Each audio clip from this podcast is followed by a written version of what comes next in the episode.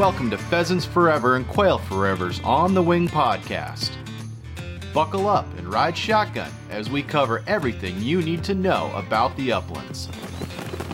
The habitat, the hunting, and of course, your favorite bird dogs. Today, the feature of this episode of On the Wing Podcast is a legend. That legend being Jim Woolley. If we dial the clock back to nineteen eighty-five, Jim Woolley left a safe and successful career with the Iowa D N R as the state's upland game biologist to take a risk.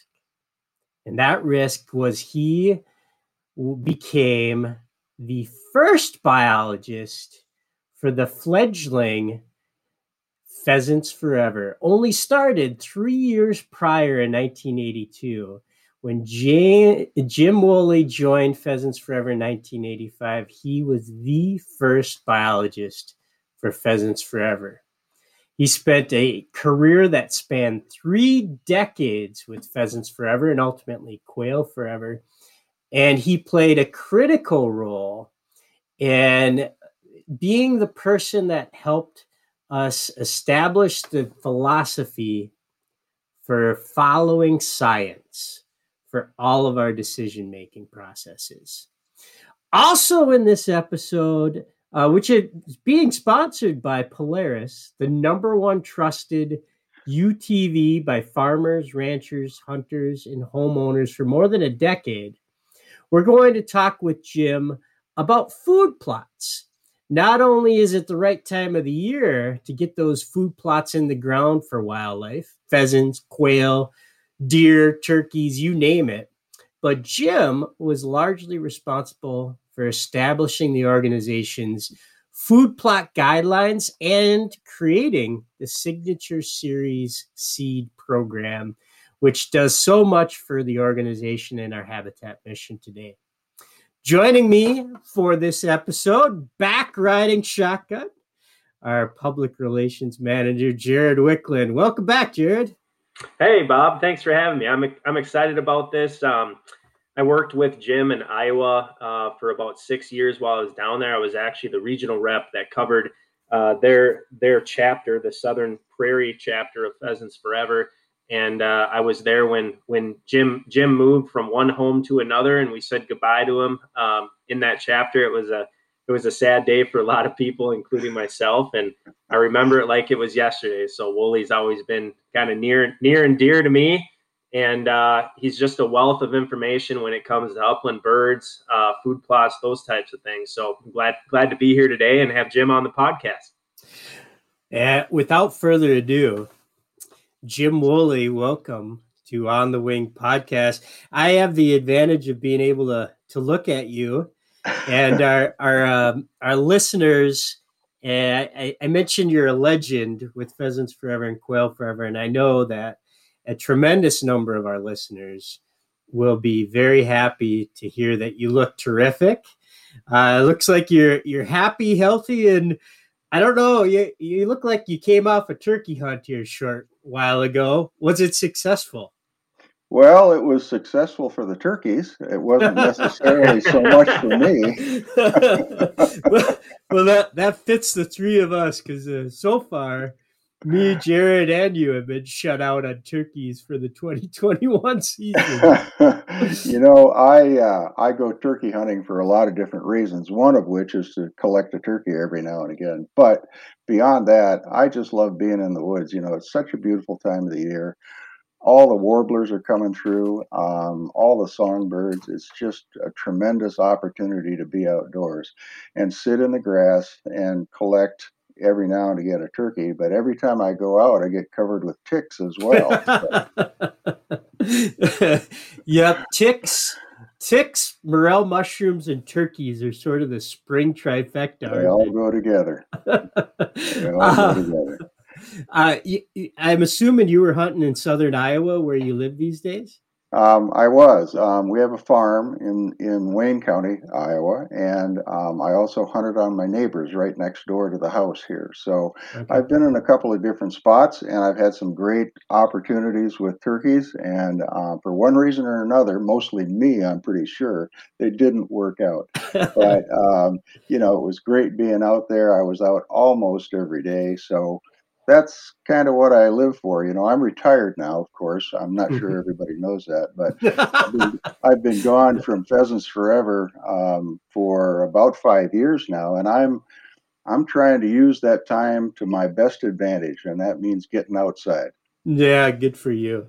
Yeah. Um, you, you did, as I mentioned in the open, you had a, a long and glorious re- uh, career with Pheasants Forever and Quail Forever. And, and you are retired now, so you, you have an opportunity to enjoy uh, the outdoors. But we're going to suck you back in to the organization for for one hour of reminiscing and, and some some coaching, because it's hard to find a better uh, coach for for folks that want to put in some habitat that, than you.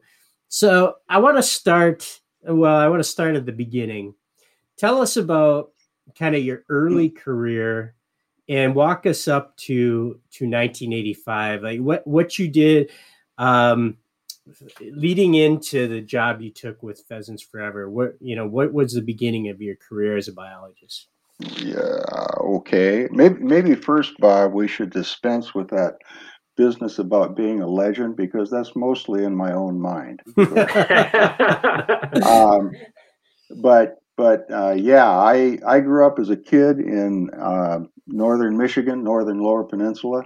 Um, kind of thought for a while I wanted to be a conservation officer, and that turned into college, which turned into a um, an interest in biology, and I went on for a, a degree at, at Central Michigan University and the University of, of uh, Maine. Did graduate work out there, and then ended up in Iowa. Um, I was hired by the uh, Iowa Conservation Commission, it was back then, and uh, became the state quail biologist for a couple of years before my My sidekick moved on, and then I became the state pheasant biologist. So hmm. eight years with the um, Iowa Conservation Commission, which turned into the Iowa Department of Natural Resources shortly after I left. Um, but at the very tail end of that, at a summer research meeting that we were at in Clear Lake, Iowa, I uh, was told by my boss that I needed to go over to Charles City and see what this Pheasants Forever thing was about. You know, is, is this just another one of those stocking groups, you know, mm. which is what we all kind of had in mind at that point. And I attended that meeting um, in the summer of eighty-four. And at that meeting, I met Jeff Finden, uh, the first C E O of the organization. And to my surprise and delight, uh, it ended up not being a discussion about stocking, except when stocking was brought up, um, Jeff was quick to say that that was not the way to approach the problems that we were having with pheasants at that point in time, kind of across the pheasant range. The problem was habitat, and that was that was kind of like rockets going off for me. I knew that this was a different kind of organization. And uh, at that point, um, Jeff and I stayed in contact. Um, you know, I invited them to our uh, winter of nineteen eighty-five um, uh, staff meeting for the Wildlife Division of uh, D N R, or, or Conservation Commission at that point. Um, Jeff and some of the folks involved in P F came, put on a great presentation. And shortly after that, they were looking for a biologist, you know, their first biologist. And, um, you know, I began thinking about that and ultimately, ultimately uh, took the job. You know, it was a difficult decision. I was living the dream. Um, my first pheasant uh, fell in a cornfield, you know, when I was twelve years old in Michigan. Hmm. And I'd always been enamored of pheasants, you know, and being the pheasant biologist for Iowa, Uh, was kind of a dream job, but you could see with what was going on with uh, P F chapters, that there was just tremendous potential, tremendous potential um, for this organization. People were excited about it. And um, ultimately, my wife and I kicked it around, and I made the decision to go, and and uh, basically never looked back. It was uh, it was the right decision, hmm. and um, it certainly was the right organization. You know, we I talked with um, Dave Nomsen on this podcast a number of times, and I know that his dad was the pheasant biologist for, for Iowa D N R. Did you cross paths with with Dave's dad back in the day? No, I, I did not. You know, uh, Dick Nomsen was kind of a, he, he's a real legend uh, in Iowa. You know, he's he's one of the authors of the Ringneck Pheasant in Iowa, a great book that the D N R put out down here. And, um, you know, Dick and I never really crossed paths. He was uh, retired by the time that I came to the state in seventy-seven. Um, but everybody talked about Dick. Um, huh. I got I got to listen in on the legend, so. Well, so nineteen eighty-five, you're having this conversation with your wife about losing, or not losing, leaving a job with the state, right? Which, which it should be, my my perception, really safe, right? A steady salary, benefits, uh, government position. How'd that conversation go, and and what? Um, What was your level of anxiety leaving the government and joining a, a fledgling nonprofit? Well, a fair amount of anxiety um, because this was uh, a small organization. But on the other hand, um, if it if it reached the, the potential that I thought that it had, hmm. um, I'd be in on the ground floor. And my wife and I have uh, have always supported each other. We went to grade school and high school together. Hmm. Um, we went to college together. Um, you know, she, you know, started out as a librarian and moved into uh, education. And, um, you know, she said to me, as I recall, I've got a great job here in Sheridan, where we lived at the time. Um, you know, I think this will go good for you. Um, you look like somebody who needs to make a change. You know, hmm. I was really enjoying what I was doing with the Iowa D N R. I was putting pheasants, uh, excuse me, radios on pheasants and tracking their movements, tracking their mortality, did the same thing for quail. Um, I was a research biologist, but on the other hand, you know, much of this had already been done before. Hmm. And in front of me on the plate was something that had not been done before, I guess, which was uh, creating a, an organization for folks that were interested in upland pursuits, you know, pheasants in particular at that point in time, but it morphed into larger things. And um, I had seen the excitement over Pheasants Forever. When I went up to the very first banquet Uh, in in Iowa in the uh, winter of spring rather of nineteen eighty-five, um, and that was at Charles City. Um, that chapter did form there. It was four counties, and they had a banquet. And I flew up there with the director of the D N R, Larry Wilson, and a um, uh, commissioner, Tom Spahn. Uh, and the three of us in a little plane piloted by a guy, all four of us, you know, were pretty good sized guys, you know, and I thought for a minute that maybe, you know, as that plane cleared almost all of the runway before it took off, that that might be the end of my career. Like that.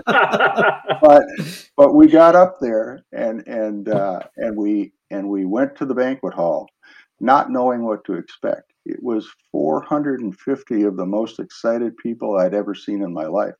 Hmm. And that was that was the excitement about the organization. Other organizations had been very successful. D U is probably the primary example. Mm-hmm. And um, here was something that was specifically for the folks who had an interest in pheasants and pheasant hunting and pheasant habitat. Um, and it just seemed as though, you know, that was the path I needed to take. Mm. I, yeah. I, I don't want to pre predate you here, Jim, but I've seen the black and white photo at the prom center, our first banquet. I, I can't say I've seen a black and white photo anywhere of that banquet up in up in Charles City or wherever it is. Is it, does that exist anywhere? I've oh, it, it. You know, it probably does, Jared, but I don't know where it would be. Um, you know, and at that point in time, I probably look better in black and white than I do in color. Anyway. But but uh, it was just a lot of darn people, um, and that's a that's a. That's a good point. I need to look that up and get you guys that information because I'm sure that picture is out there. Huh. So nineteen eighty-five, you're hired as the very first biologist. I have to believe at that time you were probably, what, the, like the fifth total employee, something in that neighborhood? I was the third. The um, third? The third. Um, there was Jeff Finden. And there was Betsy Whitten. Betsy was um, Betsy Anderson. Um, she ran the office, you know, which was in Jeff Finden's basement. Mm. And um, I basically had the nation uh, to cover, with the exception of Minnesota and the Dakotas. Jeff handled that. uh, but I flew. I flew um, countrywide from Pennsylvania to Washington State, starting chapters, and and this interest um, in pheasants and and upland pursuits uh, was everywhere. Um, we had, after a short period of time of getting getting my feet on the ground, we had literally more business than we could handle. People who wanted to start chapters, who wanted to do the right thing for um, for for upland wildlife out there, and pheasants in particular, and that was to solve the problems that they had with habitat. Mm. Um, and this this was an organization that had the prescription to do that because all of the money stayed locally, uh, with the exception of the membership fees. And uh, people really responded. That that first year, the first twelve months, I think I spent a month and a half before I started my first chapter. And after that, it was like firecrackers. I, mm. I started, as I recall, forty-one chapters in that first year, all the way from Pennsylvania to Idaho.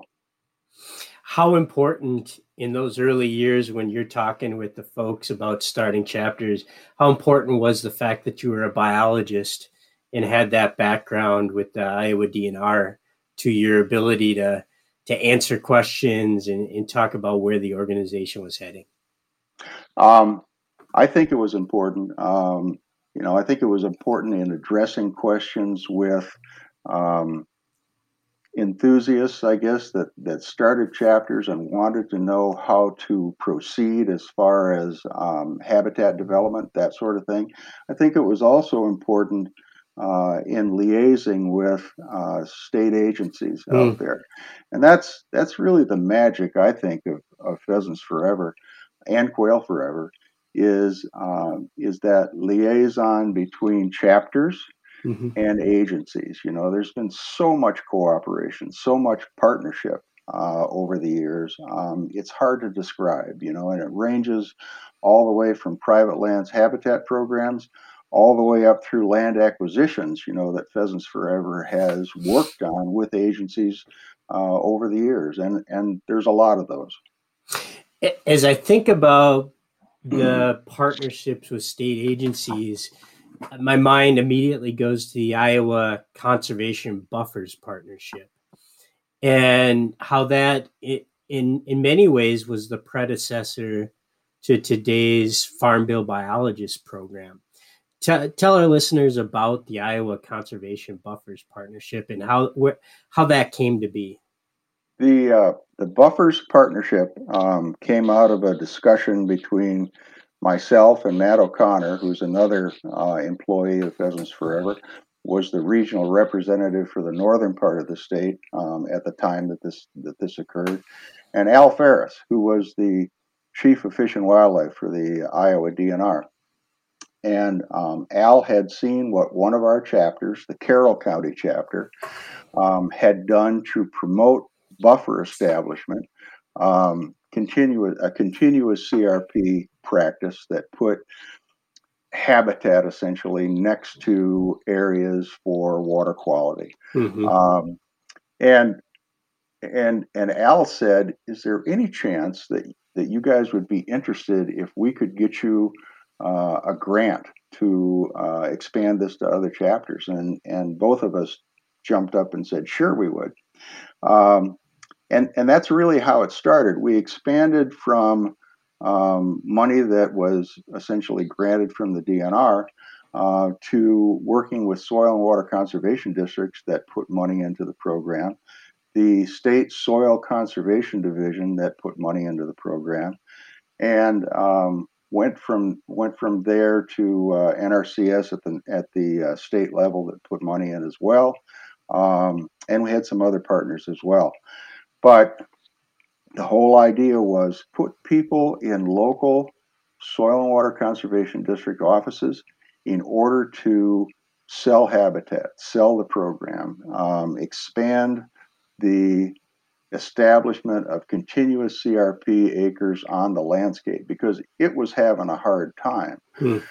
And over, I guess, over three years' time, um, I'm probably going to get the, the, the dates wrong, but over three years' time, through that partnership, those people in districts were able to sign up about two hundred fifty thousand acres of um, habitat out there, essentially, through these buffer practices. So, you know, that was putting back cover that had been gone from the landscape there for a long time.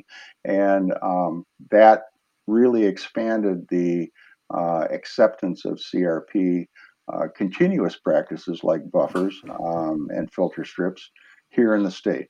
Mm-hmm. It, Iowa became uh, the the buffer capital of the country pretty quickly as a result of this, that program, didn't it? Yep, yep. Um, it all it took was salesmen, you know, which yeah. is which is true of everything. You know, if if you want something to succeed, somebody has to believe in it, and mm. they have to go out and sell it. And so, you know, having that person in the district when farmers came in to ask questions, working with them on what it would mean to their land to do that, both economically and habitat-wise, was really kind of a key. And um, that's that's one of the things I think that did drive the um, uh, habitat specialists and farm bill biologists uh, programs um, that have now expanded across the country. When when you think back to you know thirty-one years.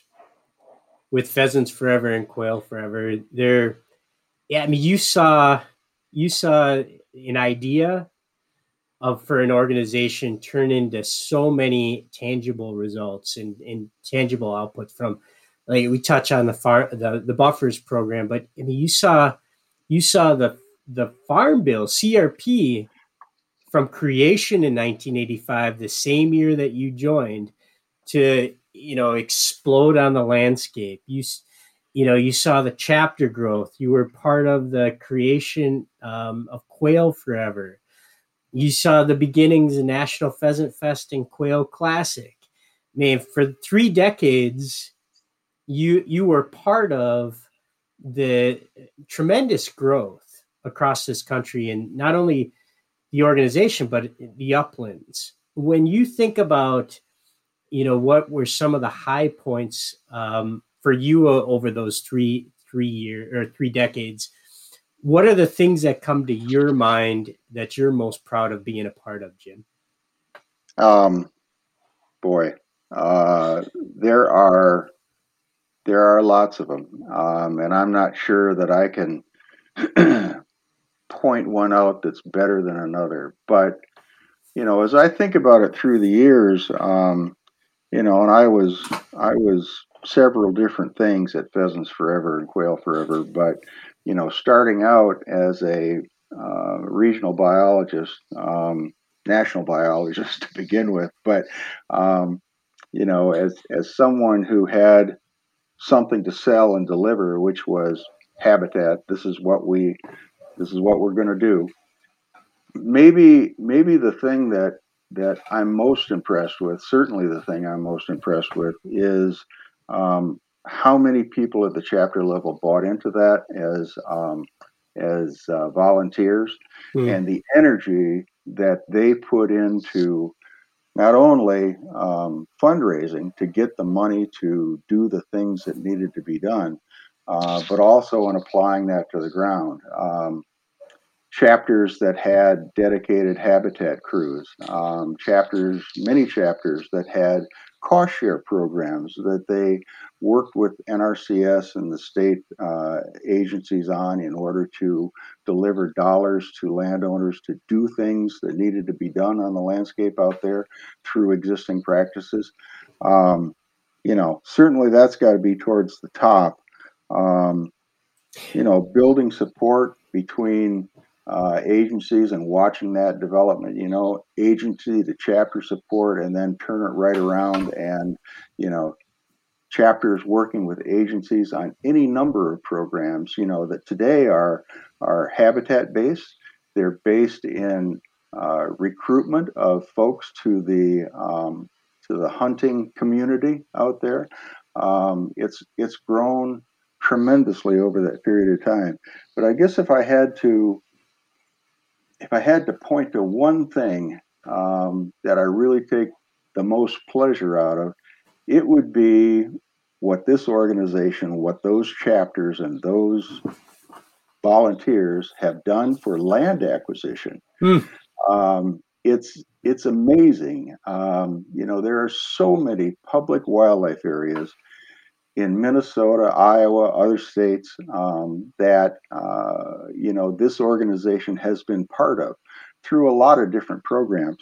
Um, you know, I, I, I tried uh, here a couple of years ago to come up with a list of all of the projects that we had done down here. And I haven't added to it since then, because one of my goals was, in retirement, I want to go hunt every damn one of those areas. That's a good goal. That's a great goal. And I'm making progress. But, but at any point, at, at, at any rate, um, what I what I came up with was a list of five hundred. This is just in Iowa. five hundred eight huh. different projects. May have gone, you know, may have been several projects per area over a period of years, but five hundred eight uh, different uh, projects that chapters dedicated money to, mm-hmm. um, sixty-three thousand acres mm. uh, of, of public acquisitions with the partnership of our chapters and agencies, both, both at the state level, D N R and county conservation boards here. Um, and And if you think about last year, when we got a huge increase in interest in hunting, um, buying licenses, getting out into the outdoors, um, there was a tremendous use of those public acres out there. They were being used before, but last year, I'll tell you what, it took off. And yeah. um, that's something that uh, I think is so important to Uh, obviously, private land, you need to do whatever you can um, on private lands, and, and uh, you know, know that it's a continuing project. Um, with, with respect to public lands, I can't think of anywhere except perhaps in the West, you know, where there are vast acreages of pu- public lands, where we have enough, enough of them. Um, and so it's something that uh, chapters have really grabbed hold of. Um, there's a lot of local pride, you know, when an area is put into permanent wildlife habitat and it will be there forever. Um, so that ranks up there probably close to the top. You know, it's, it's funny. Um, I, I recently read a number of the news stories that were done about you when you did retire um, five years ago. And, you know, it, invariably, just like you did here, you always circle back to how much you enjoyed working with the volunteers, whether that was for land acquisition, putting on a banquet, doing private land projects. Um, the the volunteer spirit in co- connection with the um, the unique model of the organization, those two things were magic for you and are magic for you, weren't they? Yeah, yeah, they they very much were magic. Um, you know, the the fact that early on um, the board of directors of this organization um, and uh, Jeff Finden um, recognized that it was critical to address the problems with real solutions, which was habitat, not stocking. Um, you know, and and we're able to sell that to to all of those chapter people out there, all of those folks that, you know, used, used to go to other banquets, um, but really didn't have uh, an an interest necessarily um, in in what was happening. But here they have something in front of them, and they can they can uh, put their their energy and their dollars towards something that, that they will see results from on the local level. That's mm-hmm. the magic of Pheasants Forever and Quail Forever. Um, it's that it's that spirit locally um, of those average guys that started a chapter. You know, you can say whatever you want to about me, and people have, but but and it, I think that um, this organization's foundation is is exactly that. It mm. is the spirit of the chapter people that are willing to go out there and work for the resource. Mm. So, so just to reiterate for listeners who, you know, uh, Jim mentioned it a, a little bit ago, but just to reiterate, uh, our local model at Pheasants Forever and Quail Forever allows chapters to retain. So if they if they raise twenty thousand dollars at a local banquet, they retain all those dollars. They control those dollars to do habitat projects in their own community. They could choose to to send it to uh, headquarters to do legislative work in Washington D C. Uh, they can do you know state programs. The point is, they have a hundred percent control to decide how to put those dollars to work at a local level. And that's unique to our organization compared to any other national organization across the country. So it really is a choose your own adventure, whether it's land acquisition, private lands, youth engagement, um, government advocacy. Um, our chapters get to decide how to put those fundraising dollars to work. Uh, go ahead, Jim. Absolutely. That's, it's so important. Um, I was just going to say, you know, I've always been involved with a local P F chapter myself um, and swore I'd never be an officer again, but guess who's the treasurer here in this chapter where I'm at? Um, at, at any rate, you know, this chapter has, uh, which is the Warren County chapter in Indianola, has done multiple land acquisitions with agencies. Um, it works every year to have a uh, dedicated youth shooting activity. Um, we uh, work with private landowners, of course, on food plot establishment and on uh, nesting cover establishment. Uh, and we support the national office from the standpoint of legislative action, which is so important for um, C R P and for other issues as well. So, you know, that's that's the thing that's nice. The dollars are there. The chapter decides, and um, you know, if there's a program that's that's important enough um, to have somebody like Jared, as an example, come out and try and try and sell that program to us. If Jared's able to get that done, and he always was able to get that done, um, that chapter is going to support.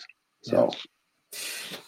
Yeah. Um, as I mentioned in the outset, uh, Polaris, our official U T V partner, Pheasants Forever and Quail Forever, is the, the partnering sponsor for this particular episode of On the Wing Podcast. And that and that's a good fit because, Jim, one of one of the major achievements in, in your career was getting Pheasants Forever into the seed business, starting with um, our signature series and, and food plots. Um, how did that evolve? Uh, it, I know there were others involved involved with it, but yeah. How did the seed business um, get going for Pheasants Forever? Um, I can't remember the date, Bob, uh, but um, Iowa and Nebraska, um, the regional staff, um, which would have included me and, and Matt O'Connor here in Iowa and Pete Berthelsen in Nebraska, kind of got going on creating mixes, uh, food plot mixes that um, our chapters could use to put on private lands with their cooperators. And so, um, you know, from that beginning, which was um, pretty much aimed only at supplying to chapters, um, we came up with various mixes uh, that, that would work. There was a Nebraska mix. I can't tell you what all is in that now, but I do know that that is, you know, the current Winter Shield mix mm. in the lineup of national mixes. Um, you know, Matt O'Connor came up with Rooster Booster, which is another mix that was uh, in the national mixes. And um, I came up with the Winter Survival mix. And we kind of began with chapters here in our respective states and then made that available to chapters in other states.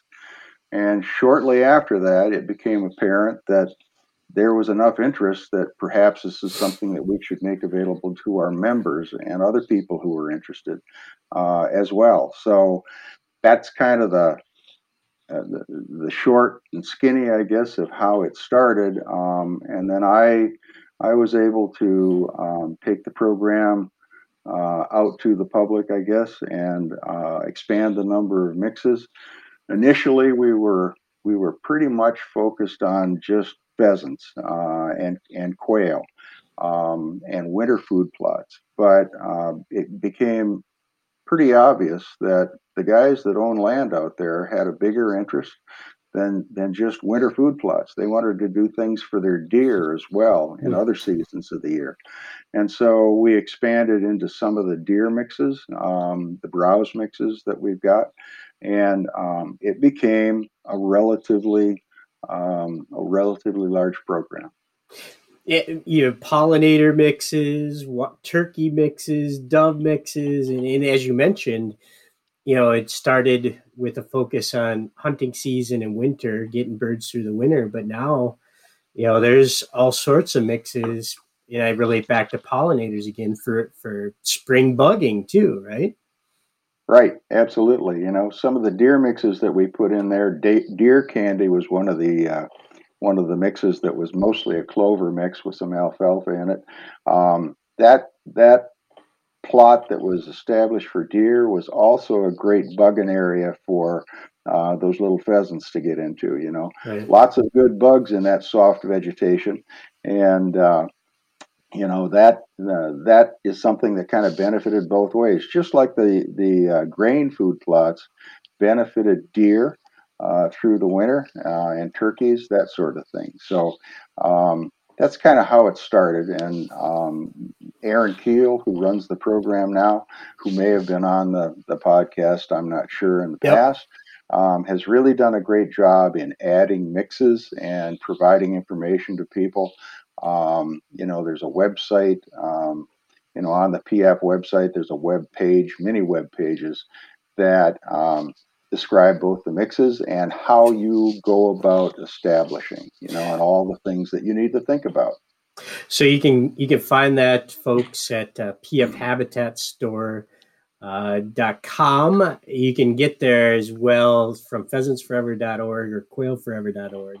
And um, find it on the conservation tab. And you'll see native seed and signature series seed in the drop down.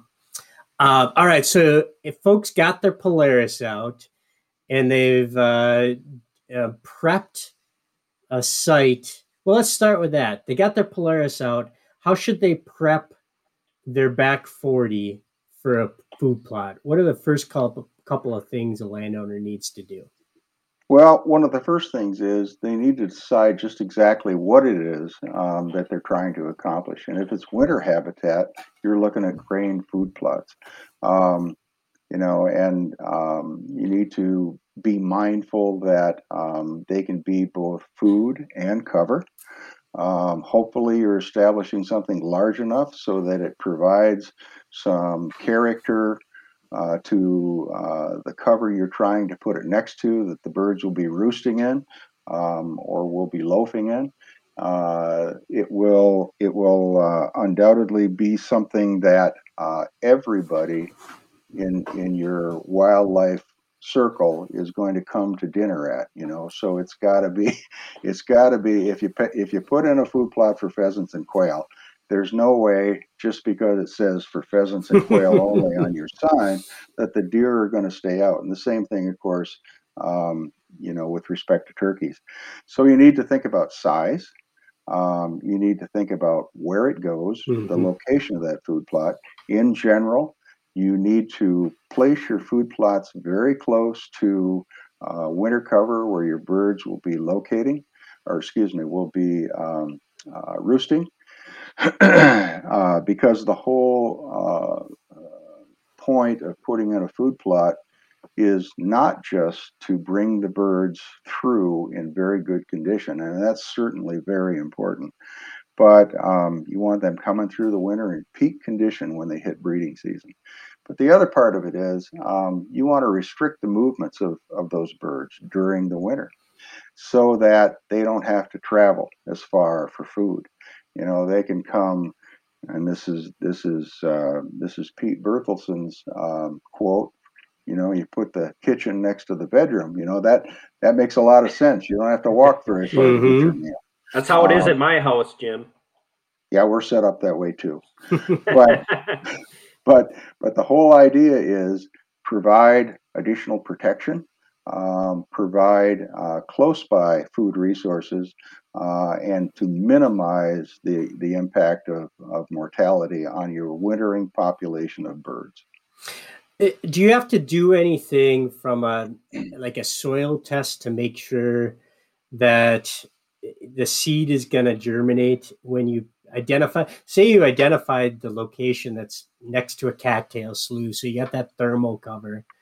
Um, but what happens uh, if you can't get seed to grow there? Or how, how do you how do you make sure that seed's going to grow there? Well, um, you know, your conditions have to be right. It can't be too wet, um, and obviously. Um, Uh, you know, you want to make sure that if you're going to invest all this time and money, and food plots, food plots do cost a significant amount of money to put in. Seed's probably the least expensive part. Um, but if you're talking about fertilizer and time and equipment and everything else, it's it's an expensive affair, you know, so you want to make sure that uh, you do the right thing. And one of the easiest things to do uh, for very little money is to do a simple soil test. Um, you go out and you take samples in the area that, that your food plot is going to be. You mix them up and you send them to a, sea, a soil lab, and they tell you what's in your soil. How much nitrogen, how much potassium, um, how much phosphorus, and uh, trace elements as well. Um, And they tell you what the pH of that soil is. If you have a very acidic soil, you have to amend that ahead of time with something like lime, as an example, um, so that you can get the pH up to the optimal growing conditions, uh, soil growing conditions for your seed, which is going to be a pH of six to six and a half. You know, if you're above or below that, what that simply means is, you know, that's not optimal for that seedling, you know, to take nutrients from the soil. You have to bring that pH to optimal conditions in order to get the most bang for your fertilizer buck. Um, if your pH is is a point lower than it needs to be, and if it's not six point five, if it's five point five, you're losing thirty-three percent of your fertilizer. Hmm. So, so it's an economic decision, and I think a soil test, oh, they used to be ten bucks, they're probably twenty bucks now. It's very inexpensive, and if you don't want to go to that um, to that degree, you can uh, go to a garden center and get your own soil test there, uh, and probably get a, a, a reasonable indication of what you've got going on. Jared, you just went through that process, didn't you? I did. I did. I actually used. Uh, Hugo Feed Mill, which is down the road from me, and they actually send it in to the University of Minnesota um, to uh, to get it diagnosed, to see just what the prescription is going to be. Um, and they basically, you know, that's that would be, I guess, on the, the high end of the spectrum. I mean, they're asking you what you planted the last three years, what you're going to plant this year, and what you think you're going to plant moving forward. And then based based on uh, those specific crops, whether you're doing grain or brassicas, whatever it might be, um, the the feed mill comes back with a per- prescription for you for what that soil specifically needs to grow the best food plot or crop possible. Um, but you know, just like Jim said, I, I started out, um, I started out going to uh, Menards or Home Depot and buying the buying the home test kit and just doing it doing it myself at home. It's not it's not exact science, but it gets you it gets you close to kind of show you what what you're lacking for um, you know, a specific nutrient. Um, and I think that's that's that's the way a lot of people get started. But yeah, it was uh, seventeen dollars for a full Um, Uh, analyze of the analyzation of the soil and um, get a prescription back for what I needed. What What did you need to do on your ground? Um, I was incredibly incredibly short on nitrogen, number one. And if you're growing if you're growing corn, like specifically, um, which which I typically like to do corn, and I, I rotate it every couple of years.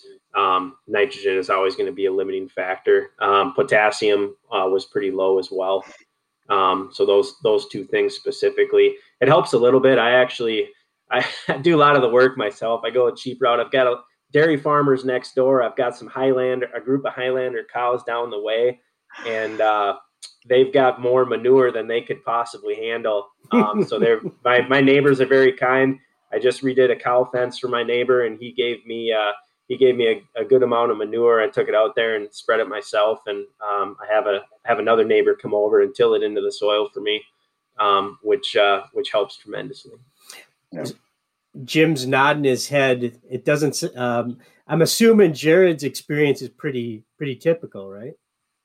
Well, you know, not everybody, um, you know, has the resources next door that Jared's got. Well, that's true. And, and very few have actually gone out and shoveled their own manure, but um, you know, yeah, it's it's uh, it's very much uh, the same. You know, people people learn either either by um, you know, reading ahead of time or by trial and error that they need to get some indication of of just exactly what it is that they've got going on in the soil out there, because that's the basis of your food plot. You know, so. I know that there is a percentage of our audience that for sure has, you know, an E-Series John Deere tractor at their at their uh, disposal, right, to to install uh, a food plot. But there's probably a larger percentage that have a Polaris Ranger in their garage. Uh, that's a that's a tool for them to fire up and help them get a food plot installed. What? How can they approach a food plot with an A T V? Uh, and how can that help them from a site prep? And then also, what might they be able to add or rent to help get seed in the ground once uh, once they get that A T V going? Um, well, to begin with, you know, it, it's it's uh, it's Rangers, um, it's other U T Vs, it's um, you know, in the case of, of Polaris, it's their Sportsman mm. uh, A T V, um, all of which you can use to put food plots in. The the bigger the bigger issue sometimes, you know, if you're doing really large, large food plots, you know, ten acres, twenty acres, that sort of thing, um, is that, um, you know, size does make a difference, and you may have to rely on your neighbors to, to uh, get a regular planter and a tractor, that sort of thing. But for the smaller food plots, um, there's there's certainly nothing today that would keep people from using their their recreational U T V or A T V uh, for doing that, unless they didn't have the equipment. And, and it can be rented some places, uh, but it can also be purchased relatively inexpensively. For instance, um, you can put a you can put a uh, pretty heavy disc on the back of uh, a U T V and, um, you know, get a good seed bed uh, disked up with that with that heavy disc. Um, you know, a good heavy disc probably in the range of a thousand dollars or so. Hmm. Um, and, um, you know, planting that is relatively uh, easy. Uh, we have a number of mixes available through uh, P F seed program, the Signature Series mixes, like Covey Rise and Blizzard Buster, um, that are grain sorghum and forage sorghum mixes.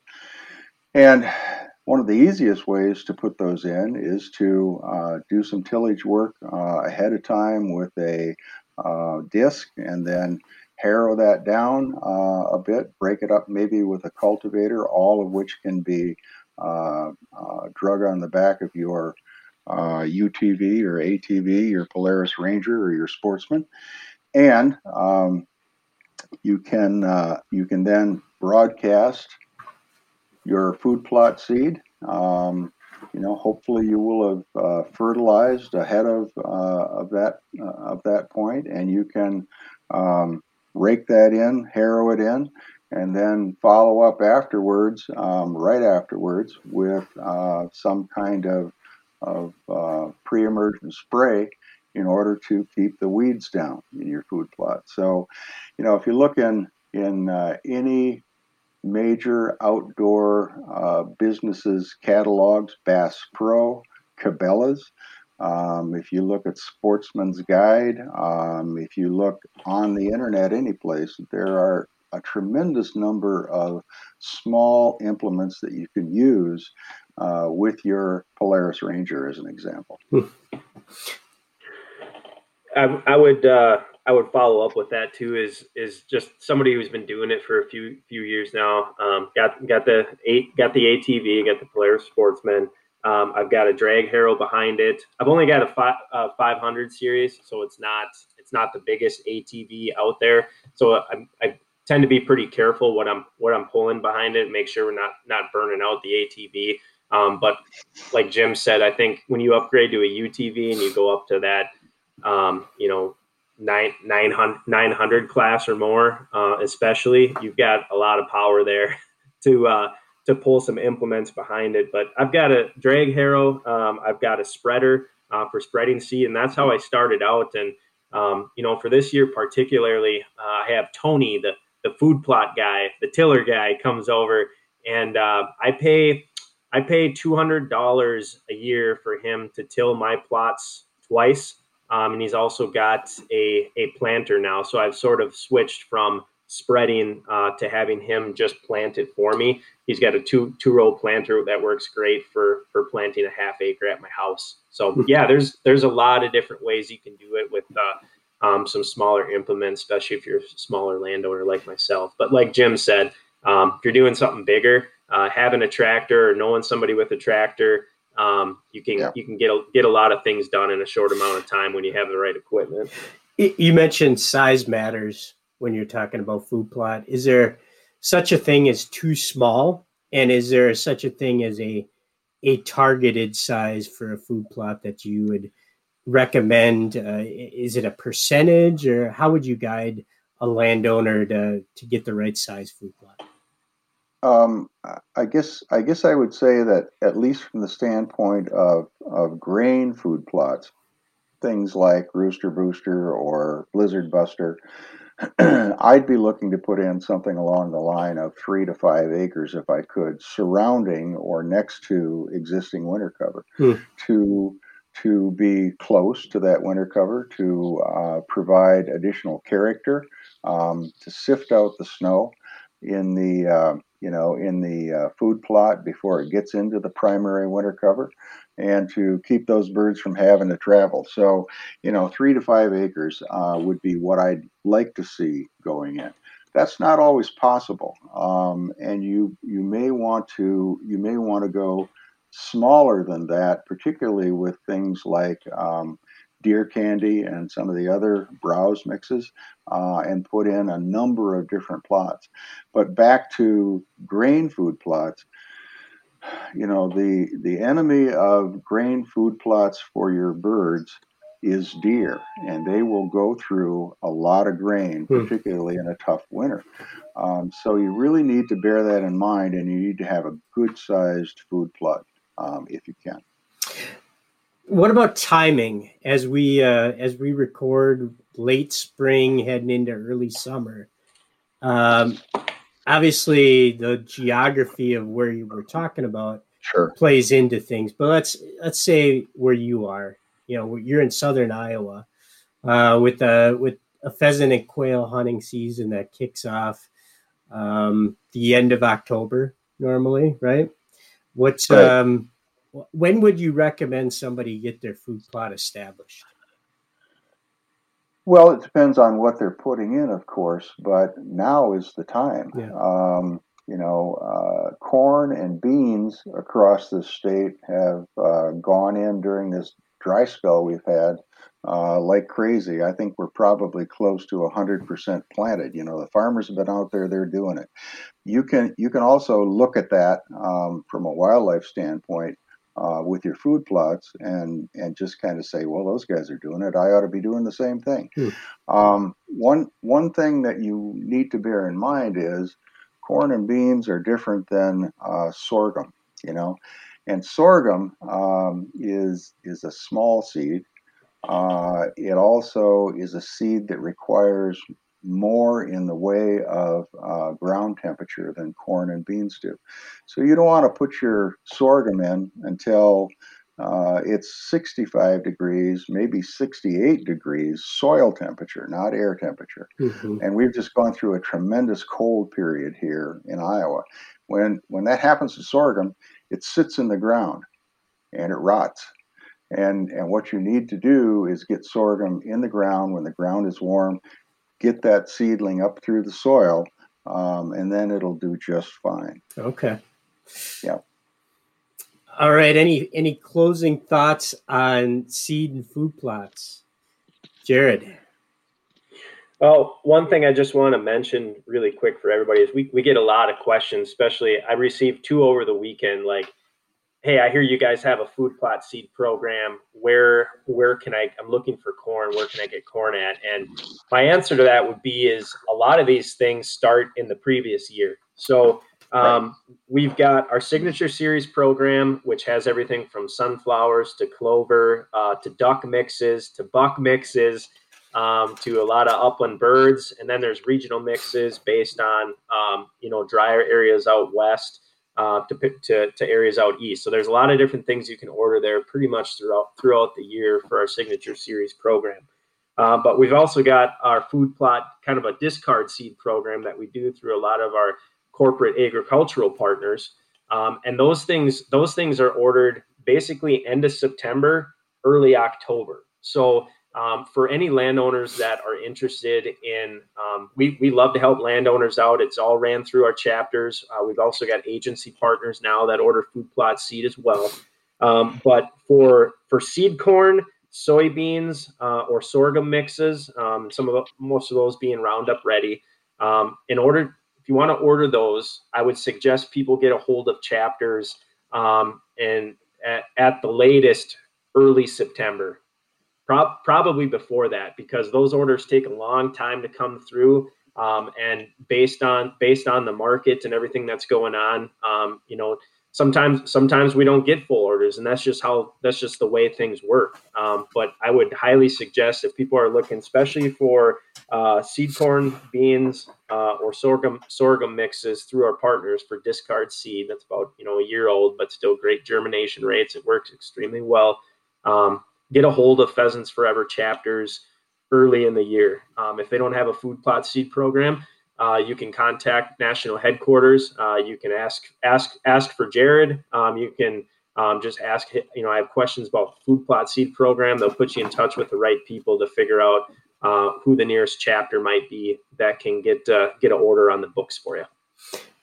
Jim, you had an additional thought. Um. Actually, I didn't, Bob. Oh, I thought you were raising your finger. No. I think Jared covered it very adequately.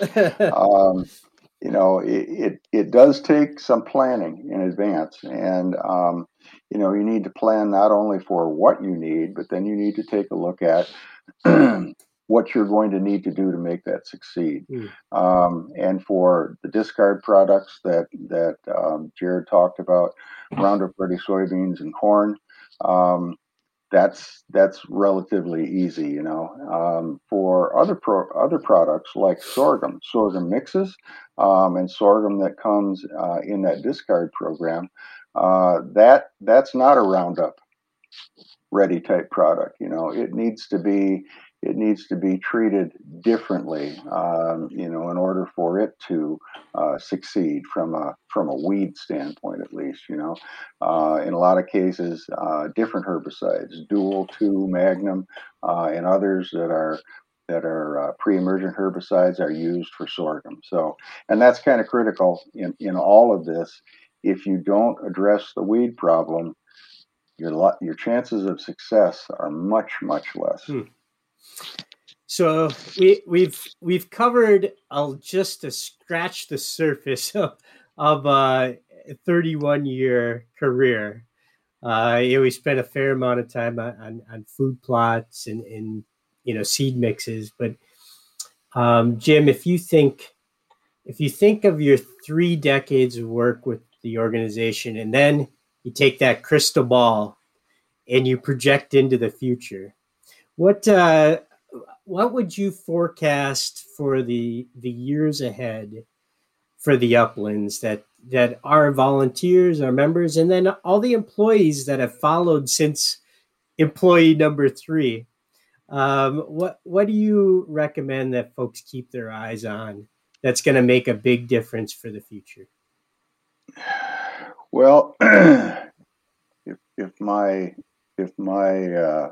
projections were uh, accurate, you know, I probably wouldn't have retired, Bob. But uh, but but I think, you know, I would say I would say going forward, P F and Q F simply need to do what they've done so well from the beginning, and that is to keep the eyes on the mission, which is which is habitat. It's what impacts upland wildlife, no matter whether you're talking about pheasants, quail, or lesser prairie chickens out there. Um, you know, this organization has has morphed um, tremendously over that thirty-year period of time. We were laser focused on pheasants, and um, you know, later on, Um, twenty years after that, we we took on not only quail, but we also took on prairie grouse. Um, and and this organization, with its focus on habitat, um, has the opportunity to impact all of the upland uh, game bird resources and the other resources, um, the songbird resources, um, the uh, the other wildlife out there uh, into the future, if we stay focused on habitat. And based on based on thirty years worth of watching this unfold, I would say there's little doubt that that's going to happen, you know. So I would say the organization has a bright future. Okay. Jared, closing thoughts. I uh, just I just appreciated seeing Woolley again. He's uh, he was a he was a mentor to me in Iowa and has been in my almost eleven year career here at at uh, Pheasants Forever and Quail Forever. He's been around the block a number of times. Uh, he's done a lot of great things in his career for wildlife, from the you know from the food plot seed stand uh, standpoint. Um, I I used to go to him with with all my questions. He'd get a call from me a couple times every spring. So um, just a lot of lot of great things, and just happy to to have him on the podcast. And yes, I would say you know now is the time to begin to start your planning for, for next year. Um, there's still a little bit of time to get uh, seed in the ground right now.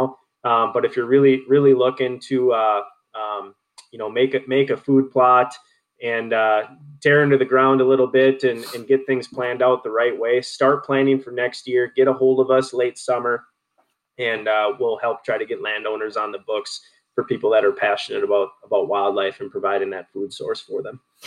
So, Jim, you talked about the desire to hunt every one of those projects uh, that you helped put into place uh, with the organization. Um, what's on your hit list for the for the fall ahead? What's your what's your twenty twenty-one hunting season look like? Uh, it it looks like it looks like a lot of time in Iowa. Um, last year, you know, it was all in Iowa. The year before, I had hunted in six separate states for upland wildlife. But, um, you know, it's going to be a lot of time in Iowa. I'm going to be traveling from county to county and area to area in order to hunt those things. Mm. Um, and uh, I'm really kind of looking forward to it. The nice thing, Bob, is the list is so long, you know.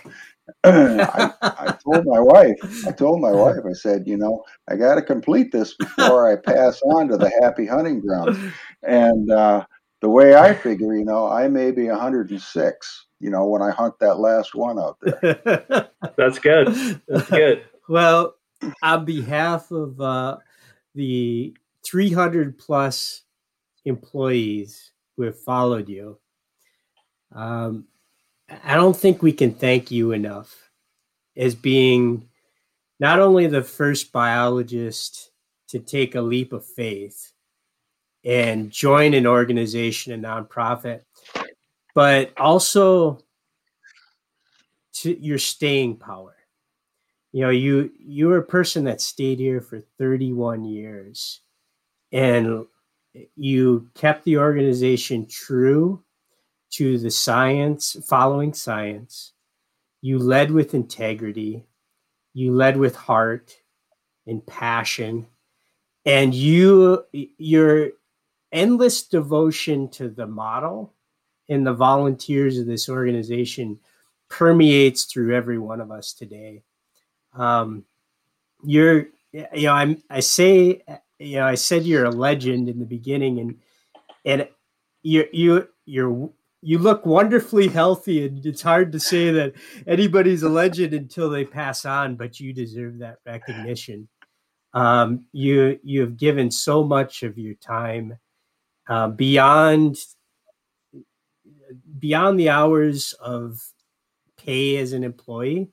You volunteered, you continue to volunteer, and you are just so critical to the success of the organization at such a vulnerable point in this organization's um, life. Uh, so I, I, I'm poorly putting into words what uh, I know that so many folks feel about you. Um, you've just been such a tremendous asset for so long to this organization. Continue to help us out on podcasts and as a volunteer, but um, I just want to express how much thanks that this organization feels towards Jim Woolley and and your wife, who uh, uh, endorsed you joining the organization, and your youngsters, who uh, I'm sure put up with lots of times when you were on the road. Um, hopefully, you've you've been able to enjoy the the last couple of years with a little bit more family time, Jim. Well, I appreciate all that, um, and. Uh...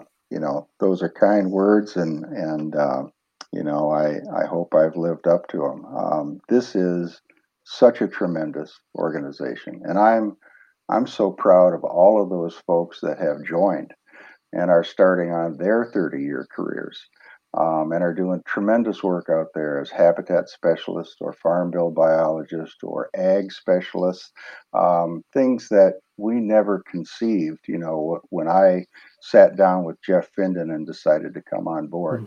The growth of the organization is tremendous.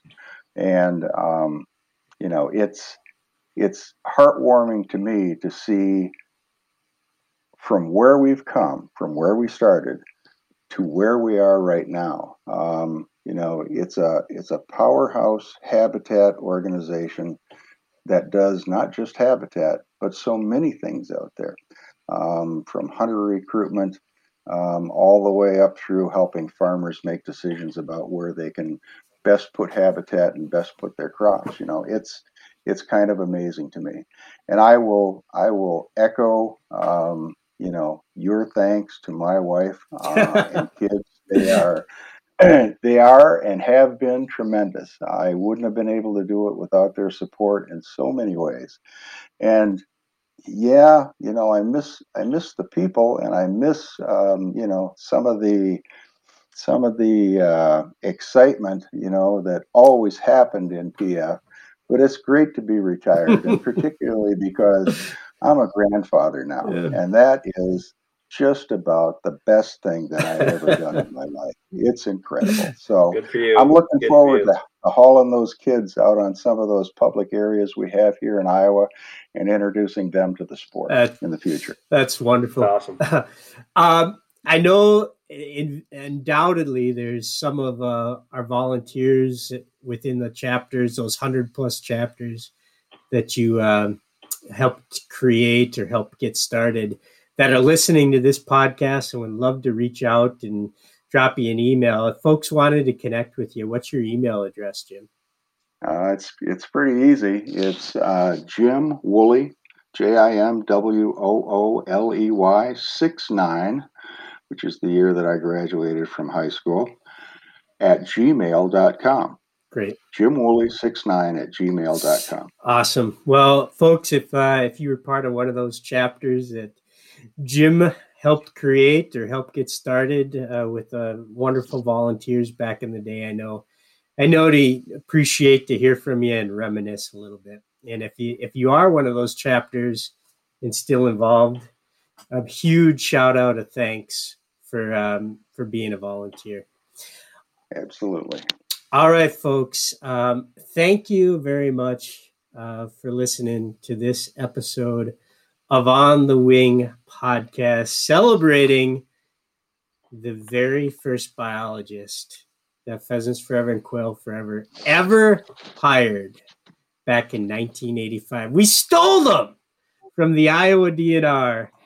The man, the myth, the legend, the grandfather, the godfather in some ways, Jim, Jim Woolley. Um, thanks also to Polaris, the official U T V of Pheasants Forever and Quail Forever, the number one trusted U T V, U T V by farmers, ranchers, hunters, and homeowners for more than a decade. Thanks to Polaris for sponsoring this episode of On the Wing Bo- podcast. And for Jared Wicklund, I'm Bob Saint Pierre, reminding you to always follow the dog. Something good will rise. Thanks, folks.